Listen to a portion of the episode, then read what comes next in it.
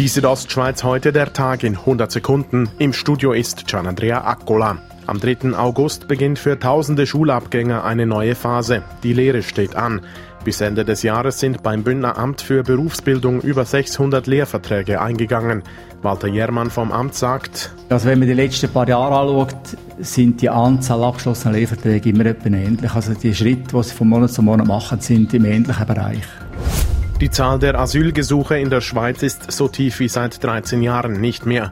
Trotzdem, das geplante Erstaufnahmezentrum Mayas Boden bei Chur werde weiterhin gebaut. Das ist ein Ersatz für das Erstaufnahmezentrum in Chur und das ist nur noch befristet zur Verfügung. Erklärt Georg Karl vom Bündner Amt für Migration.